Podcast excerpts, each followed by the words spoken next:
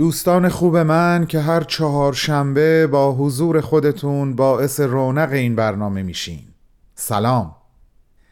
از یک بابت خیلی خوشحالم که باز فرصتی مقتنم فراهم شد تا دقایقی با هم باشیم و نامه ای دیگر رو مرور کنیم.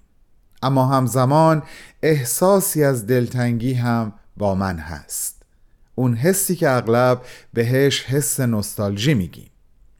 دلیلش هم اینه که این نامه نامه ما قبل آخر از فصل دوم این مجموعه یعنی مجموعه نامه های بدون تمر بدون تاریخ هست و این یعنی دو سال هر هفته با یک نامه با شما بودن. در کنار شما با افراد گوناگون صحبت کردن و گاهی مستقیم و بیواسطه برای خودتون نامه نوشتن و برای شما خوندن. پس قطعا به من حق میدین که چنین احساسی داشته باشم. می‌دونم که هر سلامی بالاخره یک خداحافظی در پی داره. بعد از نامه هفته آینده مجموعه نامه های بدون تمر بدون تاریخ در دو فصل به خاطره ها خواهد پیوست. و البته که این برای من بسیار باعث خوشحالی و افتخار خواهد بود اگر این نامه ها حتی بخشی از اونها در خاطرات شما باقی بمونه. امیدوارم به زودی با طرحی جدید برنامه جدید حرفهای جدید بهتون برگردم. بریم برنامه امروز را آغاز کنیم. تو این میونه راه عمر یک نگاهی پشت سرت بنداز بهمن.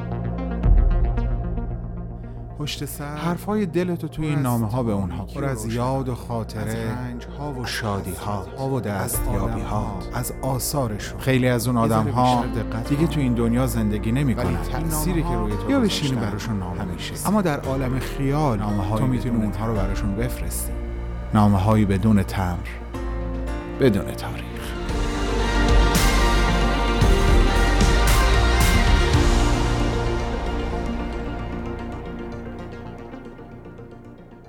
عالی جناب ناب هنرمند و معمار والا و کمیاب استاد هوشنگ سیهون درود بر تو.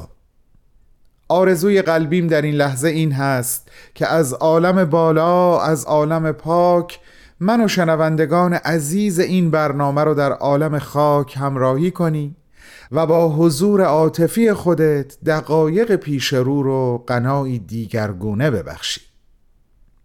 این دومین نامه ای هست که با عشق و اشتیاق دارم خطاب به تو می نویسم و هفته آینده که آخرین نامه از کل این مجموعه هست هم برای تو و با نام و یاد تو نوشته خواهد شد. می‌خوام کمی ازت حرف بزنم استاد سیهون درسته که اغلب شرح حال هنرمندان بیشتر برای رفع کنجکاوی های علاقمندانشون در دسترس اونها قرار می‌گیره. اما وقتی این شرح حال با کار اونها پیوند می‌خوره به نظر من دیگه یک شرح حال ساده نیست. به همین خاطر برام خیلی مهمه که عزیزانمون که الان دارن صدای منو میشنون بدونن که تو در طول عمر طولانی و پرسمرت چه کارهایی کردی. هرچند که حتی به شکلی فهرستوار هم نمی‌تونم از عهده بیانش به طور کامل بر بیام. در واقع به قدر وسع خواهم کوشید.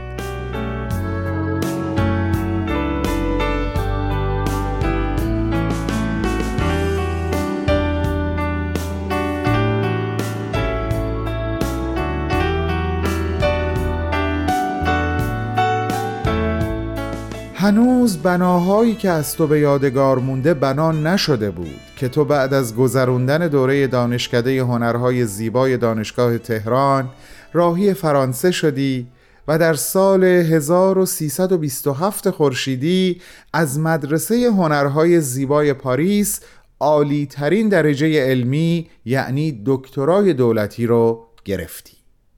به تهران برگشتی. در سمت استادی دانشکده هنرهای زیبای تهران به تدریس پرداختی و تا سال 1340 خورشیدی این مسئولیت رو بر عهده داشتی. تو علاوه بر اینکه معمار بودی طراح و نقاش هم بودی. البته من اینو وقتی فهمیدم که برای اولین بار به بهایی سنتر یا همون مرکز تجمع بهاییان سیدنی رفتم و متوجه شدم که دیوارهای سالن اصلی با طراحی ها و نقاشی های تو تزئین شده.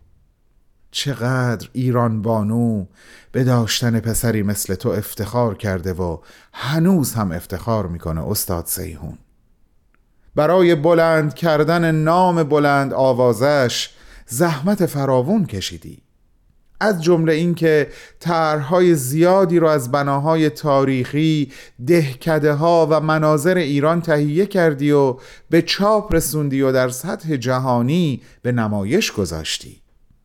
با سبک مخصوص به خودت که اسمش به قول اهل فن قلم مرکبی هست هنرهای قدیمی ایران رو زنده کردی و در اونها با طرحهای تازه خودت روح جدیدی دمیدی. پرده های نمدی دیواری بزرگ فقط یکی از اون کوشش هاست. ترکیب هنرهای سنتی و مدرن رو نوآوری محیط زیستی نام گذاشتی و با آبرنگ یا رنگ و روغن بارها و بارها اون رو در عمل به منصه ظهور رسوندی. دست مریزاد استاد سیهون. دست مریزاد.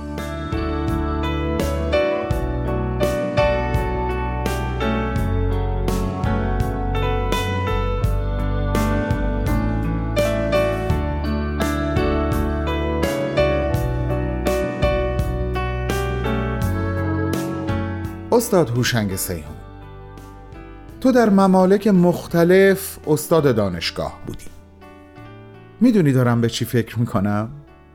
به اینکه شاگردای تو که طبیعتا در وطن خودشون سر کلاس درس تو حاضر می‌شدن به چه میزان از روح ایران و روح هنر ایران که تو ازش سرشار بودی خداگاه و ناخداگاه از اندیشه و عواطف و علم و هنرت بیرون میتراوید سرشار می شدن عشق تو به ایران چیزی نبود که تو بتونی اونو تحت کنترل خودت در بیاری.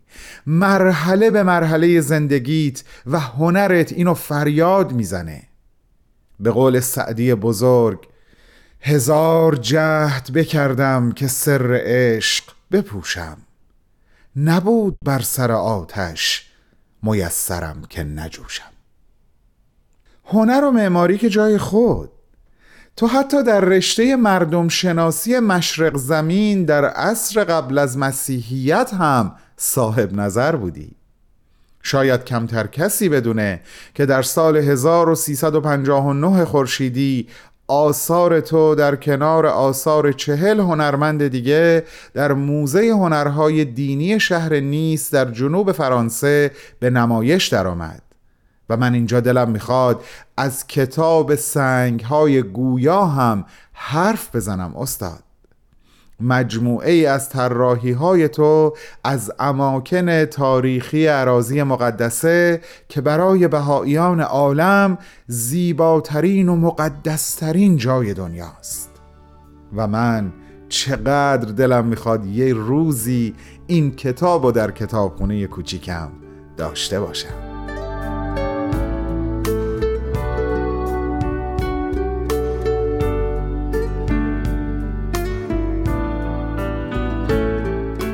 حتما خاطرت هست که هفته قبل تقریبا مفصل از بنای آرامگاه خیام صحبت کردم. اما نمیشه از تو با تو گفتگو کرد و به آرامگاه کمال الملک قبر کلونل محمد تقی پسیان موزه توس ساختمان بانک سپه تهران سینما آسیا کارخونه زمزم و البته حدود 150 پروژه مسکونی خصوصی یاد نکرد.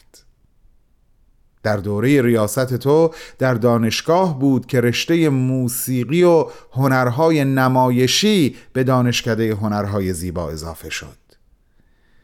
چه پرغرور دارم برات نامه می نویسم استاد سیهون رامین محجوری یکی از شاگردای قدیمیت یه جایی می نویسه استاد سیهون اصلا ترسناک نبود.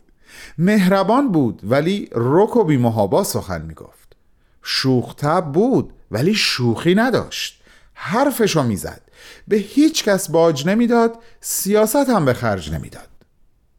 و همین شاگرد که کاملا مشخص وقتی اینها رو می نوشته دلتنگت بوده در ادامه میگه پاتوقش این آخریا در ونکوور پارک رویال بود. می‌گفت اونجا رو دوست داره چون مردم با سگهاشون میان و او عاشق سگها بود. همیشه اونها رو نوازش می‌کرد. ای جانم. دلمون برات تنگ شده استاد سیهون. اما تو در عالمی زندگی می‌کنی که از قید زمان و مکان رهاست و این حقیقتا قبطه برانگیزه. چقدر خوب که هنوز یک نامه دیگه باقی مونده و من هفته آینده هم قراره با تو صحبت کنم. امیدم این هست که این دو نامه به همراه نامه آخر در حد بزاعتشون ادای دینی کرده باشند به تو که فرزند راستین و وفادار ایران بودی و هستی. وعده ما هفت روز دیگه به وقت زمین همین جا و همین ساعت سوار بر امواج مهربان رادیو پیام دوست. بالا و بلند پرواز کن هوشنگ سیهون دوستت میداریم. به وسعت قلب هامون دوستت میداریم. بدرو